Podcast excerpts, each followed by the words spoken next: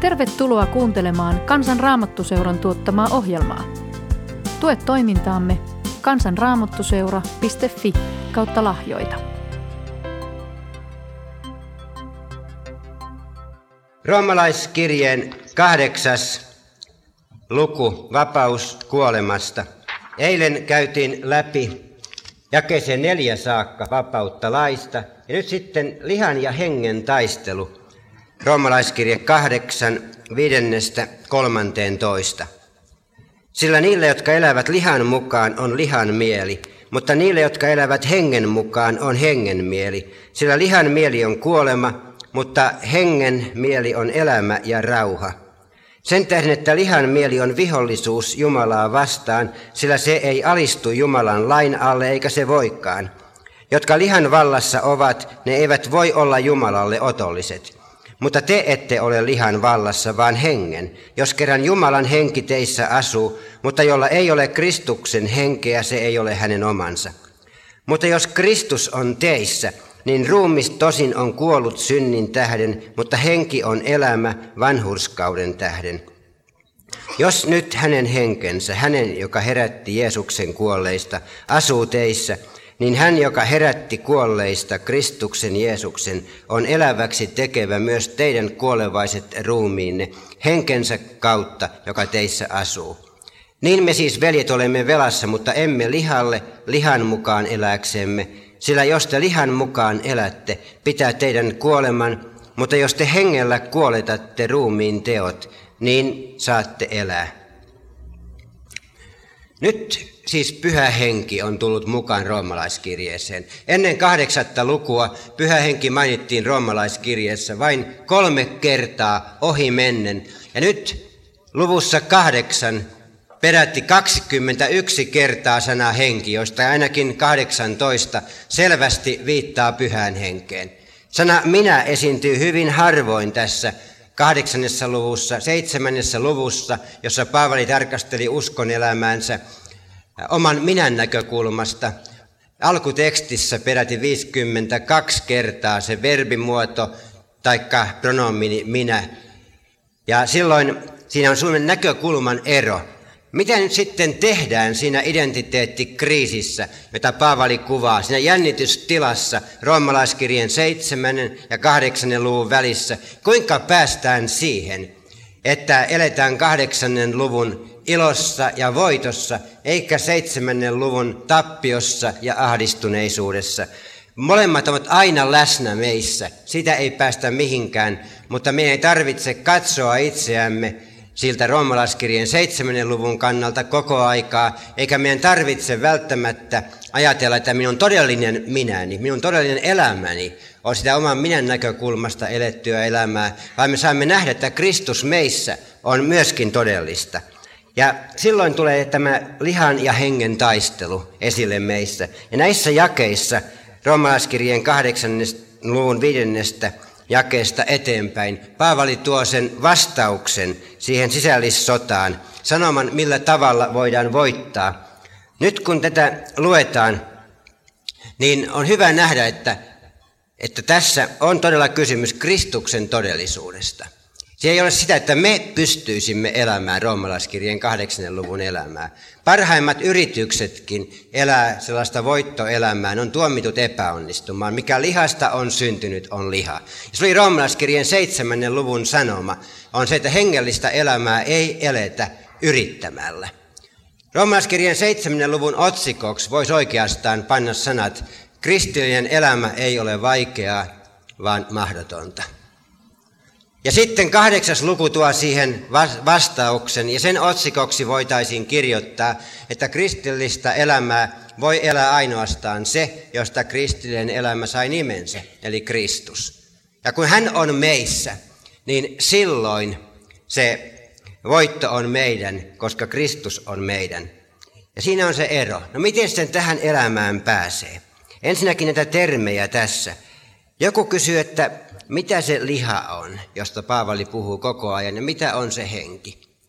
Ensimmäinen korintolaiskirje on toinen kirje, missä Paavali selvittää näitä asioita, ja hän siellä toisen luvun 14 jakeesta kolmannen luvun ensimmäiseen jakeeseen saakka käyttää kolmea sanaa. Luonnollinen ihminen, joka ei ota vastaan sitä, mikä Jumalan hengen on. Sitten on hengellinen ihminen, jota pyhä henki hallitsee. Ja sitten on lihallinen ihminen, kristitty, jonka elämässä on Kristus, jossa on pyhä henki, mutta pyhä henki ei ole häntä täyttänyt. Hän ei ole elämässään siinä pisteessä, että pyhä henki hallitsisi häntä, että Kristus olisi keskipisteenä.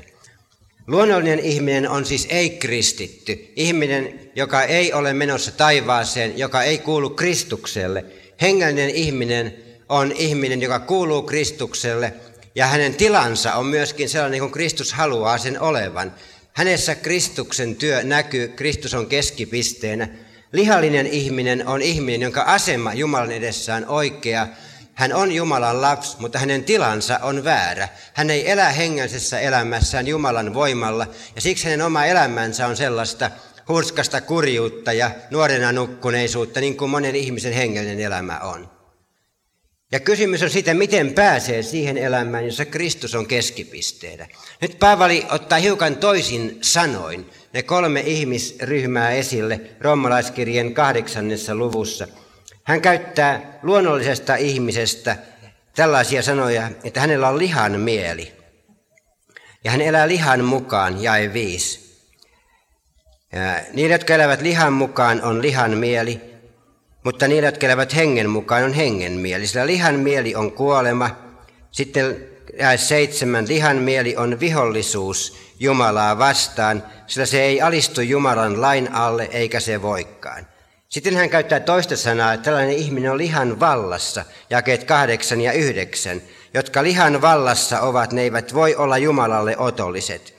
Mutta te ette ole lihan vallassa. Sitten hän käyttää sanaa, että se on ihminen, jolla ei ole Kristuksen henkeä, mutta jolla ei ole Kristuksen henkeä, se ei ole hänen omansa. Siis toisin sanoen näistä Paavali selvästi puhuu näissä sanoissa ihmisestä, joka ei ole kristitty, joka ei ole avannut elämänsä Kristukselle, ja hänen päämääränsä ei ole taivas, vaan kadotus. Hänen sekä tilansa että asemansa Jumalan edessä on väärä. Hän ei ole Jumalan lapsi, vaan hän on Jumalan vihollinen. Se, mitä ensimmäisessä korintolaiskirjeessä kutsutaan hengelliseksi ihmiseksi, hengelliseksi kristityksi, roomalaiskirjeessä äh, vähän ilmaistu toisin. Rakeissa 5 ja 6 sanotaan, että hänellä on hengen mieli. Ja hän vaeltaa hengen mukaan. Niillä, jotka elävät hengen mukaan, on hengen mieli. Ja hengen mieli on elämä ja rauha. Hengen hedelmä on myöskin muuten rauha, galattalaiskirje 5.22. Se on merkki siitä, että ihminen elää hengen mielen mukaan. Yhdeksäs jae Sanotaan, että me olemme hengen vallassa, mutta te ette ole lihan vallassa, vaan hengen, jos kerran Jumalan henki teissä asuu. Ja sitten jae 13.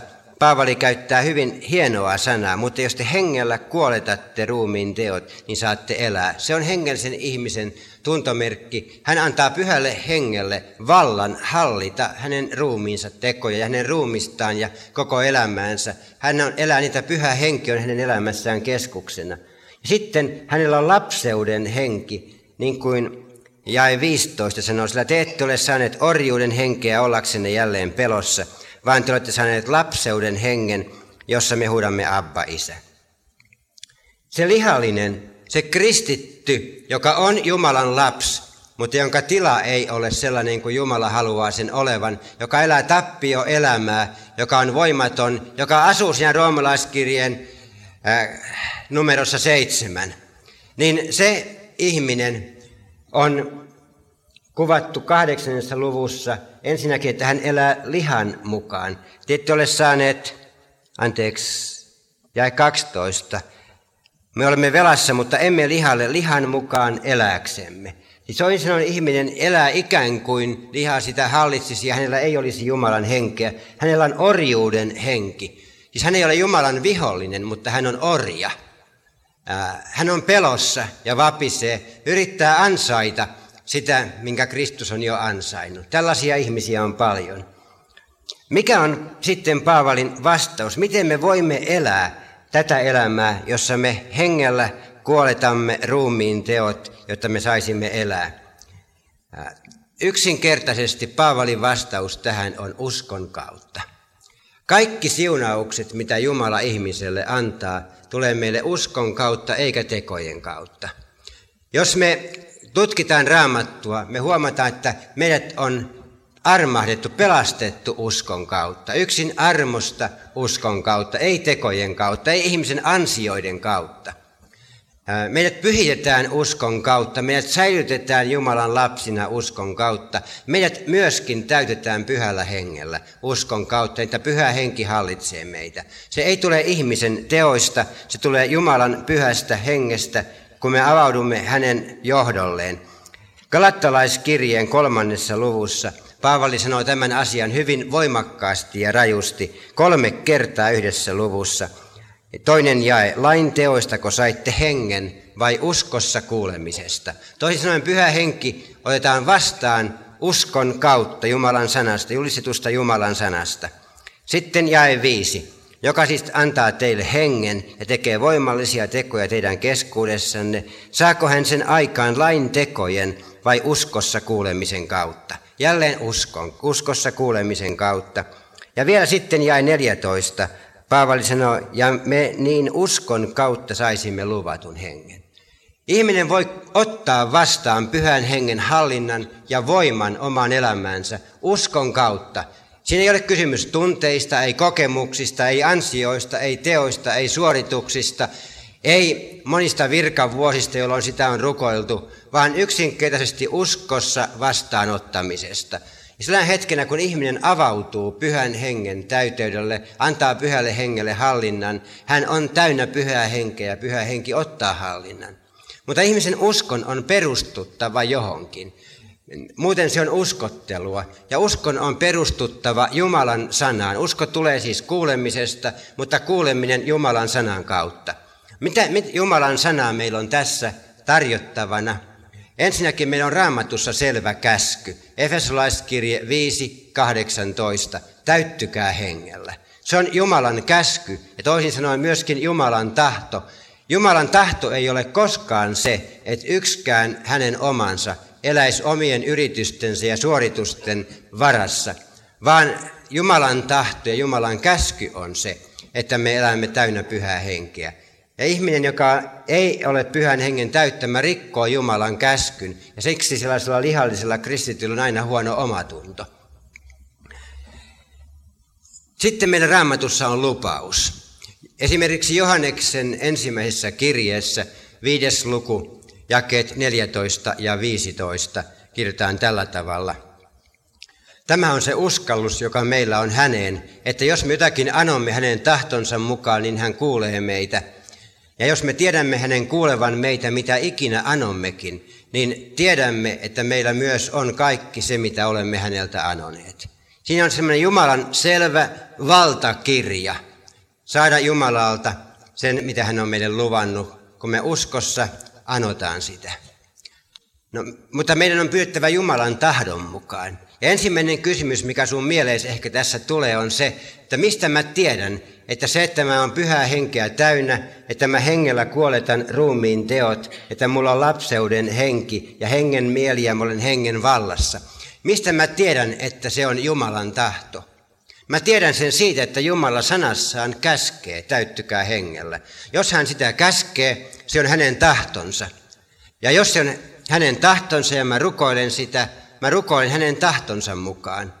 Ja kun mä rukoilen hänen tahtonsa mukaan, hän kuulee minua. Ja kun mä tiedän, että hän kuulee minua, niin mä tiedän, että mulla on se, mitä mä olen häneltä anonnut. Näin sanoo Johanneksen, Johanneksen ensimmäinen kirje 5, 14 ja 15. Toisin sanoen mä saan avautumalla Kristukselle omistaa pyhän hengen täyteyden omaan elämäni tässä ja nyt uskossa vastaanottamalla. Ja rukous on sen uskon ilmaus. Ei rukouksella ansaita myöskään pyhän hengen täyteyttä. Sä voit rukoilla äh, vuosikausia ja yrittää sillä ansaita, mutta Jumala ei pakoteta rukouksella. Jumala on miljoona kertaa halukkaampi täyttämään sinut pyhällä hengellä kuin mitä sinä olet täyttymään. Ainoa este on se, että sä oot niin täynnä omaa yritystäsi. Ja, tai sulla on muita esteitä, semmoisia syyllisyyksiä ja haluttomuuksia, että sä et anna pyhän hengen tehdä sitä, mitä Jumala tahtoo. Usko ja rukous merkitsee vain avautumista Jumalan työlle. Ja silloin, kun me annetaan Kristuksen ottaa valtaistuin paikka meidän elämässä, me olemme pyhää henkeä täynnä. Ja silloin me emme ole niitä, jotka on lihan vallassa, joilla on lihan mieli, joilla ei ole Kristuksen henkeä. Me emme ole enää niitäkään, joilla on orjuuden henki, jotka elää jälleen pelossa, vaan meillä on lapseuden henki. Me olemme pyhää henkeä täynnä ja saamme tietoisesti omistaa pyhän hengen voiman ja sitten kiittää siitä, että hän hallitsee meitä ja elää sen mukaan. Ja silloin me emme ole omien rajallisten mahdollisuuksiemme varassa, vaan pyhän hengen rajattomien mahdollisuuksien varassa. Toisin sanoen uskossa vastaanottamalla – Uskossa vastaanottaminen merkitsee myöskin asenteen muutosta. Se on sitä, että sä et itse enää halua hallita elämääsi, vaan sä haluat antaa Kristukselle vallan. Se on sitä, mitä Paavali sanoo romalaiskirjeen 12. luvun kahdessa alkujakeessa. Niin minä Jumalan armahtavan laupeuden kautta kehoitan teitä, veljet, antamaan ruumiinne eläväksi, pyhäksi ja Jumalalle otolliseksi uhriksi. Tämä on teidän järjellinen Jumalan palveluksenne. Siinä hän puhuu siitä, kuinka me haluamme antaa Kristukselle oman elämämme, että hän voisi sitä meidän elämää hallita. Sitä on pyhän hengen täyteys. Joku kysyy, mikä ero on Kristuksella ja pyhällä hengellä. Itse asiassa tekisi mieli sanoa, ei mitään eroa. Muuten kuin se, että kun Kristus oli ruumillisena olentona täällä maan päällä, hän oli jättänyt sen korkean paikkansa – isän oikealla puolella ja tullut tähän maailmaan. Hän otti orjan muodon ja hänet havaittiin olennaltaan sellaiseksi kuin ihminen, sanoo Paavali Filippiläiskirjeen toisessa luvussa. Ja hän tuli tänne ja hän oli yhtä rajoittunut ajallisesti ja paikallisesti kuin mitä me ollaan. Hän ei voinut olla yhdessä hetkessä monessa paikassa, vaan hän joutui kävelemään Galileasta Jerusalemiin ja Jerusalemista Galileaan. Ja hänellä oli kaikki tämmöisen ruumiin rajoitukset. Hän joutui nukkumaan, syömään, hän väsy, hän koki murhetta ja itki. Kun hän loi, löi vasaralla peukalonsa Nasaretin rakennustyömaalla, siitä tuli verta ja hän koki kipua. Hän ei ollut semmoinen enkeli lentää liihottaa Kristus, vaan hän oli todellinen ihminen. Ja siksi hän eli näiden rajoitusten alaisena, missä mekin täällä ollaan, kun pyhä henki tuli, niin pyhä henki tuli tänne edustamaan Kristusta vailla näitä rajoituksia. Hänessä Kristus voi olla samaan aikaan Jerusalemissa ja Kapernaumissa ja, ja Damaskossa ja Antiokiassa ja Roomassa ja Berliinissä ja Sanan kulmassa ja, ja Pihtiputaalla ja missä vaan. Hänellä ei ole mitään rajoituksia. Hän on vapaa aineen ja ajan ja paikan rajoituksista. Ja siksi Jeesus sanoi, että teille on parempi, että minä menen pois. Sillä ellei minä mene pois, ei puolustaja pyhä henki tule teidän tykönne. Ja nyt tässä roomalaiskirjeen kahdeksannessa luvussa Paavali vahvistaa sen, että Kristus ja pyhä henki on yhtä. Ei yksi persona, vaan yksi Jumala. Siinä on asia, joka on erotettava toisistaan. Mä palaan tähän huomenna yhdeksännessä luvussa. Me uskomme yhteen Jumalaan kolmeen persoonaan. Mutta tässä Paavali käyttää pyhästä hengestä tällaisia nimityksiä jakeessa 9 ja 10. Jumalan henki, Kristuksen henki ja pelkkä henki ja sitten Kristus teissä jae 10. Toisin sanoen, pyhä henki on yhtä kuin Kristus teissä. Oikeastaan silloin, kun ihminen ottaa Kristuksen vastaan elämäänsä omaksi vapahtajakseen, niin oikeastaan, jos ihan tarkkoja oltaisiin teologisesti, niin meidän pitäisi sanoa, että se ihminen ottaa pyhän hengen vastaan. Sillä Kristus ruumiillisesti on taivaassa ensimmäisestä helatorstaista saakka isän oikealla puolella ja käyttää kaikkea valtaa ja voimaa maailmankaikkeudessa. Pyhässä hengessä hän tuli sinun elämääsi, kun sä avasit sydämesi hänelle. Ja miksi me sitten puhutaan, että Kristus tuli eikä pyhä henki? Siksi, että pyhä henki ei kirkasta itseään, vaan hän kirkastaa Kristuksen. Hän on minut kirkastava, sanoi Jeesus, ja me koetaan Kristuksen tulo, kun pyhä henki tulee meihin. Edelleen, miten me voidaan elää pyhän hengen vallassa. Toisin sanoen, me tiedetään, että pyhä henki on yhtä kuin Kristus. Hengen täyteys on Kristuksen täyteyttä. Pyhä henki on jotakin erityistä ekstraa, joka tiedän, tänne maailmaan tulisi uudestaan. Monet kristityt rukoilee, että Herra, anna meille uusi helluntai. Se on yhtä suurin piirtein sama kuin rukoisit, anna meille uusi joulu. Sen tähden, että pyhä henki tuli kerran tänne maailmaan ensimmäisenä helluntaina, ja sen jälkeen hän on asunut täällä maailmassa. Pyhän hengen osoite on tässä maailmassa, eikä taivaassa. Niin kuin Kristus tuli ensimmäisenä jouluna tänne ja hän eli täällä maan päällä, hän asui täällä. Samalla tavalla pyhän hengen muuttopäivä oli ensimmäinen helluntai. Hän muutti tänne ja meillä on apostolien tekojen toisessa luvussa muuttoilmoitus. Ja sen jälkeen hän on ollut täällä valmiina täyttämään jokaisen, joka hänelle avautuu, ja hallitsemaan jokaisen kristityn elämää, joka luovutetaan hänen hallintaansa. Ja koskaan se vika ei ole pyhässä hengessä, jos joku ihminen on voimaton ja kurja kristitty, vaan se vika on siinä, että me ei anneta pyhän hengen olla meille pyhä henki.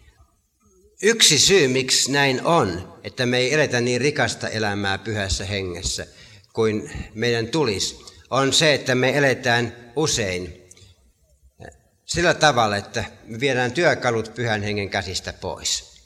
Mä vihjasin tähän eilen. Ja mulla on ollut useita kokemuksia mun uskon elämässäni, jolloin multa on into häipynyt. Mä oon kadottanut motivaationi, mä oon väsynyt ja mä huomaan, että mun uskon elämäni on sellaista harmaata, ankeeta, hurskasta kurjuutta, josta puuttuu sellainen riemukas Kristuksen tuore läsnäolon tuntu, josta puuttuu voiman kokeminen, puuttuu selkeää suuntaa, niin kuin sumussa vaeltaisi. Ja hyvin usein mulla on syynä se, että pyhä henki on mun elämässäni jäänyt ilman työkaluja. Mitä mä tällä tarkoitan? Efesolaiskirje, jonka viidennessä luvussa on käsky täyttykää hengellä, on ilmeisesti Paavalin kirjallisessa tuotannossa ollut äh, kirjoitettuna ihan lähekkäin toisen kirjeen kanssa, joka on kolossalaiskirje. Ja on kiva lukea esimerkiksi Efesolaiskirjeen viidettä lukua ja kolossalaiskirjeen kolmatta lukua rinnakkain. Tässä on sulle hyvä semmoinen raamatun tutkimiskohde kotona.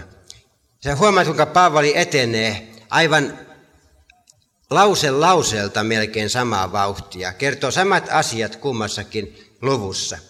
Kummassakin puhutaan miesten ja vaimojen suhteista ja, ja virsistä ja ja lauluista ja, ja kaikista semmosista. Sydämissä lauletaan Herralle. Puhutaan ajankäytön tärkeydestä ja kaikesta tällaisesta. Mutta siinä on niiden kahden luvun välillä yksi huomattava ero. Kun Paavali Efesolaiskirjeessä tulee kohtaan, jossa hän sanoo täyttykää hengellä, niin kolossalaiskirjeessä hän sanoo asian toisin. Kolossalaiskirje 3.16. Runsaasti asukoon teissä Kristuksen sana. Se on hyvin merkillinen rinnastus. Ja mulle sen ymmärtäminen kerran merkkasi ratkaisua sellaiseen, sellaiseen kriisiin, joka mulla oli, että ei uskon elämä maistunut. Mä mietin, miksei se maistunut. Kun mä tajusin, että hengellä täyttyminen on sitä, että Kristuksen sana asuu runsaasti minussa. Ja mä katson omaa elämääni ja huomasin, että mulla oli ollut kauhea kiire. Mä olin juossut kokouksesta kokoukseen ja, ja tehnyt paperihommia ja, ja tavannut ihmisiä. Ja oli ollut mukaan niin kiire, että mä pitkään aikaan ollut oikein päässyt, päässyt raamattuun sisälle. Olin mä tietysti sitä lukenut silloin, kun puheita valmisti ja, ja silloin, kun oli niin kova syyllisyys, että piti todistaa itse, että kyllä mä varmasti uskossa on, kun mä raamattuakin luen. Mutta, mutta se ei ollut semmoista semmoista lukemista, tiedättekö te, jossa, jossa joka sivulta Kristuksen rakastavat kasvot loistaisi mua vastaan. Ja silloin mä tajusin sen, että siinä Efesolaiskirjeessä, jossa Paavali käskee täyttymään hengellä, hän sanoo 6. luku 17 jae, että hengen miekka on Jumalan sana. Ja mä tajusin sen, että kun mä en ollut ammentanut elämääni Jumalan sanasta, niin pyhä henki oli joutunut toimimaan ilman miekkaa mun elämässäni paljain käsin. Ja se oli mulle haaste siihen, että mä sain taas mennä Jumalan sanaan ja elää niin, että Kristuksen sana runsaasti asui minussa. Ja se muutti koko uskon elämän luonteen. Täällä voi olla monta sellaista Jumalan lasta, joiden elämän kokemus on ankeita, uskon elämän kokemus, sellaista nälkiintynyttä, voimatonta siksi, että te olette pannut pyhän hengen tekemään työtään paljain käsin teidän elämässä. Ja mä antaisin sellaisen haasteen, että me kaikki alettaisiin löytöretki raamattuun, Jumalan suuriin salaisuuksiin, niin että me todella ammennettaisiin elämään. Ja silloin pyhällä hengellä on työkalut käsissään ja hän voi meitä muuttaa. Ja silloin sillä tavalla me voidaan hengellä kuolettaa ruumiin teot. Pyhä henki toimii ja hallitsee. Yksi sellainen syy, minkä takia monet ei myöskään elä hengellistä elämää, on se, että me annetaan synnin tulla meidän elämässä keskukseksi. On asioita, joita me ei suostuta antamaan Kristuksen hallintaan. Ja joko siksi, että me koetaan itsemme niin hirveän syyllisiksi niistä asioista, että me uskalle, että me kuvitellaan, että Kristus ei niitä näy, kun me, ollaan, me piilotetaan ne jonnekin. Tai sitten me rakastetaan jotakin meidän syntiä niin paljon, että me haluta antaa sitä Kristukselle. Tai sitten me vaan koetaan itsemme niin kurjiksi, ettei me kehdata eikä uskalleta. Ja me koetaan, että me ollaan niin vääristyneitä ja kierroja, ettei sitä kuitenkaan mitään tule. Ei Kristus odota sulta, että sä ensiksi pääset sitä synnistäs voitolle. Sä saat koko sen konkurssipesäs kanssa tulla Kristuksen tykö ja sanoa hänelle, että tässä on se koko elämä. Sä näet, mikä mun hallintani on johtanut. Ja nyt se valtakirja on sulla. Tee mulle, mitä sä haluat. Ja niin Kristus tekee. Hän ottaa ne asiat käsiinsä ja hän rakastaa meitä. Ei hän pakota eikä painosta. Hän tekee asiat meidän parhaaksi, sillä Kristus on meidän puolella.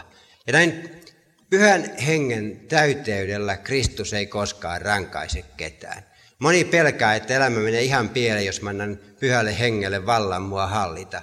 Ei varmaan mene. Pyhä henki on tullut tänne meidän parhaaksi eikä meidän pahimmaksi. Tästä on kysymys. Anna pyhän hengen olla sun elämässäsi keskuksena. Se on sitä, että pääset Kristuksen irti itsessäsi uskon kautta, että hän voi tehdä sun elämässäsi mitä hän tahtoo. Ja sen seurauksena vastuu on hänen. Ja sä voit rentoutua hänen rakastavissa käsissään. Sä voit olla ihan rauhassa oma itses ja katsoa hänen, se on hänen hommansa muuttaa sut. Hänen hommansa, että pyhä henki kuolettaa ne ruumiin teot eikä, sinä, eikä sun tarvitse olla siitä vastuussa. Ja silloin sä voit löytää rennon, voitokkaan uskon elämän. Tässä on Paavalin sanoma näissä jakeissa. Ja sitten se johtopäätös tästä. Jakeet 14-17. Sillä kaikki, joita Jumalan henki kuljettaa, ovat Jumalan lapsia.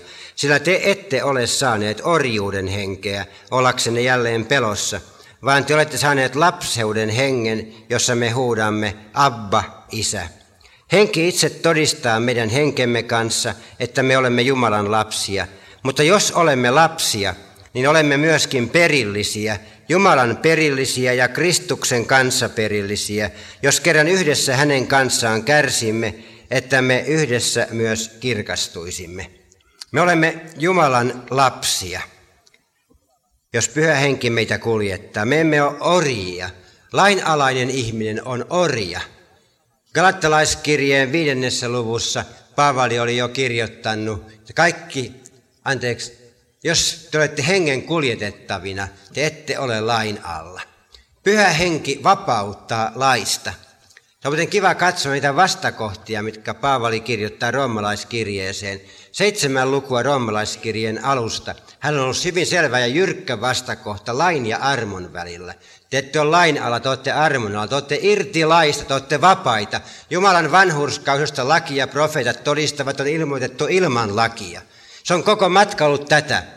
Se on ollut armoa armon päälle. Missä synti on suureksi tullut, siellä armo on tullut ylenpalttiseksi.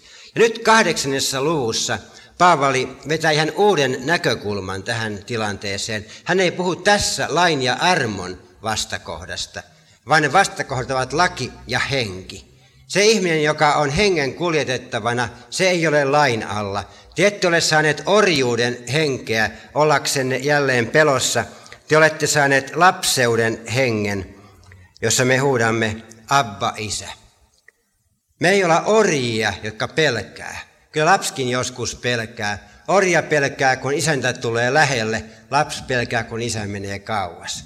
Ja Paavali sanoi, että isä ei koskaan mene meistä niin kauas, ettei se kuulisi sitä pienen lapsen sanaa Abba, isi.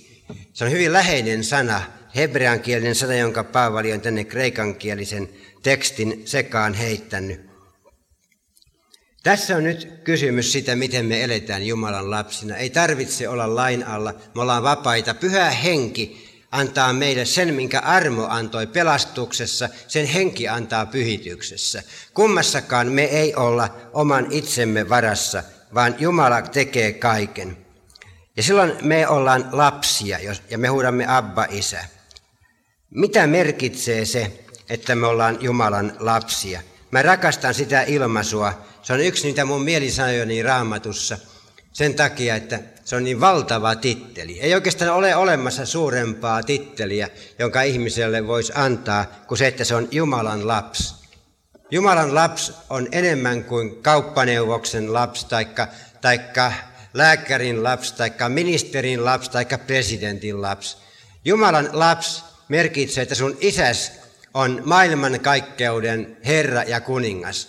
Anteeksi, mä sanoin väärin.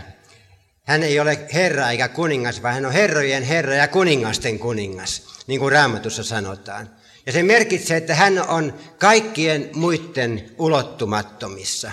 Kuninkaatkin pannaan viralta ja herrat joskus, mutta me ei olla koskaan Kristusta valtaan äänestetty, ei kukaan muukaan ihminen, eikä me sen takia voida myöskään äänestää häntä vallasta pois. Hän on koko tämän inhimillisen apparaatin ulkopuolella, kaikkien systeemien ulkopuolella, hän on meidän isämme. Mitä merkitsee, että me ollaan Jumalan lapsia? Ensinnäkin se merkitsee, että meillä on isä. Meillä on isä, jonka kainaloon me saadaan ryömiä. Sitähän rukous on, että me mennään pieninä lapsina suuren isän kainaloon ja tiedetään, että isä kuulee, kun me kuiskataan Abba isi. Meillä on uusi nimi, uusi identiteetti, Meitä kutsutaan Jumalan lapsiksi, joita me olemmekin, sanoo Johannes ensimmäinen Johanneksen kirje 3.1. Meitä kutsutaan kristityiksi. Meillä on Jumala, joka sanoo, älä pelkää, minä olen sinut lunastanut, minä olen sinut nimeltäsi kutsunut, sinä olet minun. Jesaja 43, 1. Sitten kolmanneksi, se merkitsee sitä, että me ollaan täydellisesti hyväksyttyjä. Ei ole mitään sellaista, mitä meidän tarvitsisi ansaita, jotta me kelvattaisi Jumalalle. Me ollaan sellaisena me kuin me ollaan, Jumalan silmissä täydellisiä. Meidät on puettu Kristuksen täydellisyyteen. Jumala ei sano meille, että sä tommosena vielä kelpaa. Sitten kun sä oot kasvanut noin ja noin paljon, pyhittynyt ton verran, tiedät näin paljon enemmän ja ollut näin kauan uskossa, sitten sä kelpaat. Ei, Jumalalle me kelvataan täydellisinä tässä ja nyt. Siis meidät on täysin hyväksytty. Se sana lapseuden henki, joka tuossa 15 jakeessa ää, sanotaan, se Oikeastaan alkutekstissä tarkoittaa adoptiota. Ei sitä, että joku syntyy lapseksi perheeseen, vaan adoptiota. Me ajatellaan joskus, että, että ei se oikein kiva olla, niin kuin, se on vähän niin kuin lapsipuolen asemassa, kun on adoptoitu lapsi. Ja mä ajattelin, että meidän perheeseen syntynyt lapsi on niin kuin enemmän. Ja Raamatussa puhutaan paljon Jumalan lapseksi syntymisestä myöskin. Kaikille, jotka ottivat hänet vasta, hän toi voiman tulla Jumalan lapsiksi. Ja puhutaan uudesti syntymisestä. Me olemme uudesti syntyneet elävään toivoon Kristuksen Jeesuksen kuolleista nousemisen kautta, sanoo Pietari ensimmäinen Pietarin kirja 1.3. Mutta Paavali käyttää tässä sanaa adoptio. Ja nyt on hyvä nähdä, että tässä ei ole kysymys meidän aikamme adoptiokäsityksestä, vaan Paavalin ajan. Oikeastaan Juutalaiset ei tuntenut adoptiota ollenkaan. Ja Paavali otti tämän ilmaisun oikein roomalaisesta kulttuurista. Siellä tunnettiin adoptio, mutta ei siellä ketään säälistä adoptoitu. sen takia, että siltä puuttu vanhemmat. Ei sillä tavalla siihen aikaan lapsiin suhtauduttu. Meille on säilynyt esimerkiksi jonkun roomalaisen sotilaan kirje vaimolleen rintamalta, kun vaimo oli synnyttämässä lasta. Ja siinä sanottiin, että jos se on poika, niin pane sen nimeksi Julius, ja jos on tyttö, niin katkaise sen, sel- sen selkä ja heitä se menemään. Ei sillä tavalla lasta pidetty arvokkaana, että sillä olisi ollut elinoikeus, vaan siihen suhtauduttiin vähän samalla tavalla kuin, kuin meidän yhteiskunta suhtautuu syntymättömiin lapsiin. Ehkä mekin sitten joskus 2000 vuoden päästä joku sanoo, että kyllä oli kamalia silloin, jos ei kaikki ole abortoitu siihen mennessä. Mutta silloin ei lasta säälistä adoptoitu. Miksi sitten? Kaksi syytä. Joku lapseton pariskunta halusi, että heidän nimensä säilyi tuleville sukupolville. Siksi adoptoitiin lapsi. Taikka sitten oli joku perhe, jolla oli valtava omaisuus, eikä ketään, jolle sen omaisuutensa jättäisi. Ja silloin he adoptoivat itselleen lapsen. Näistä syistä.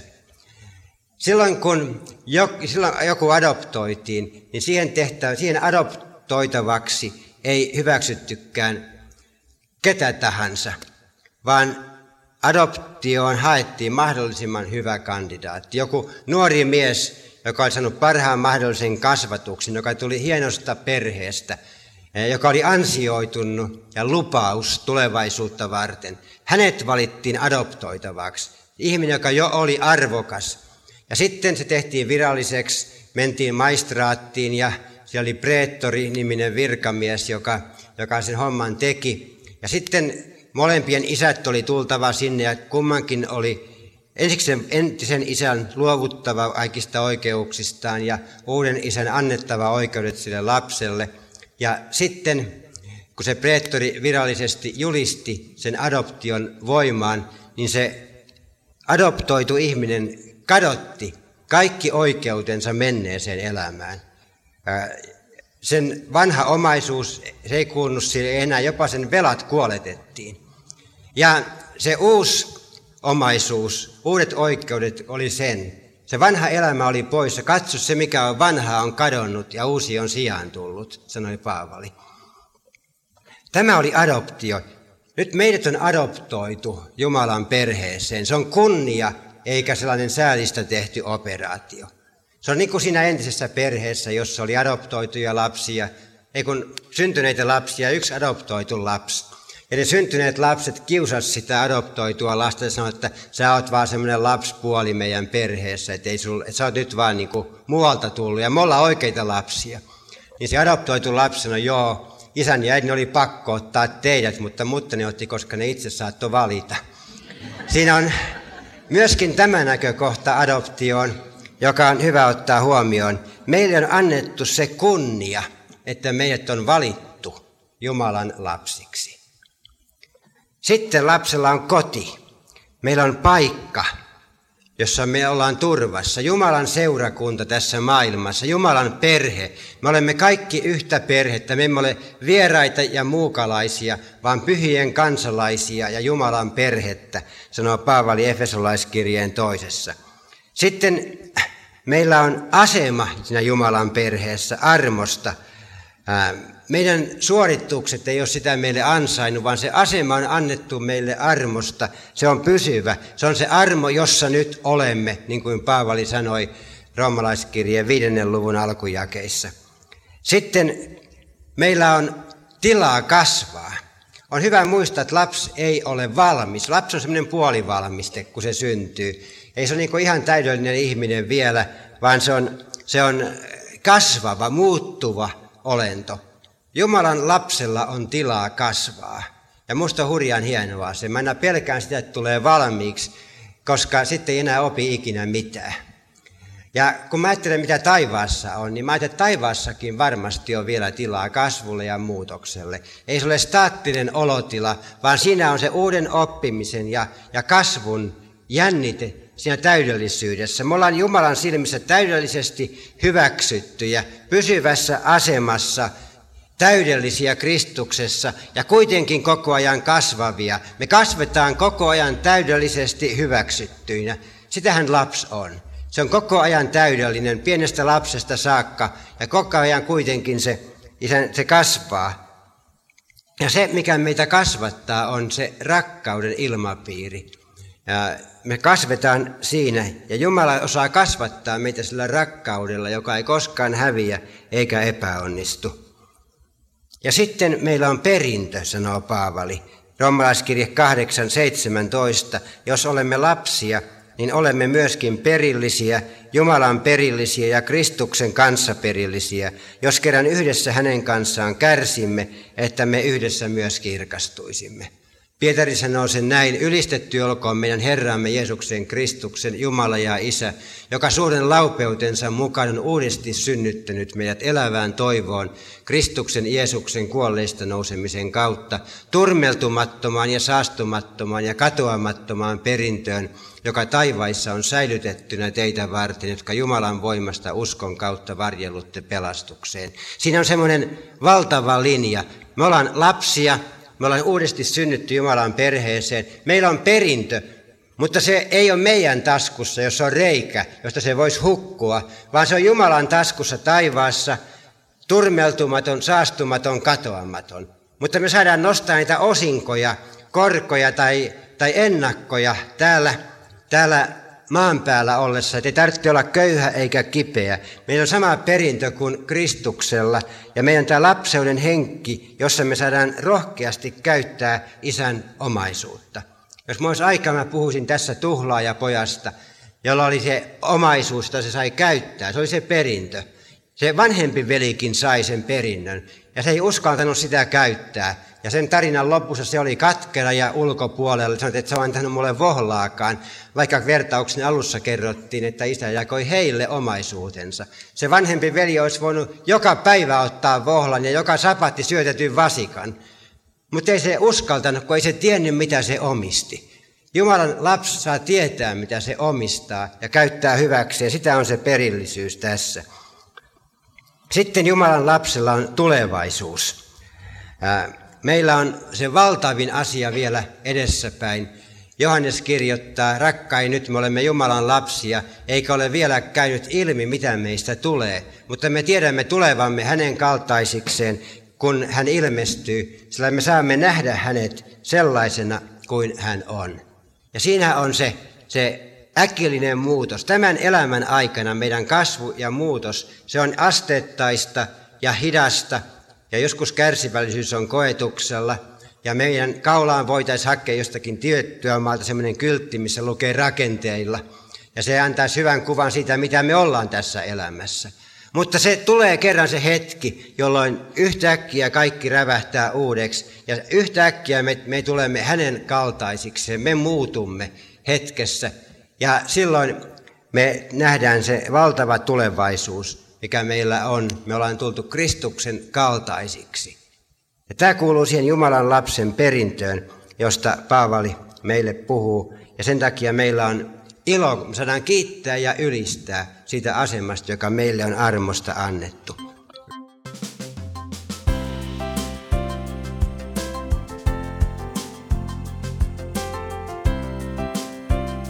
Kiitos, että kuuntelit. Tue toimintaamme kansanraamattuseura.fi kautta lahjoita. Siunausta päivääsi.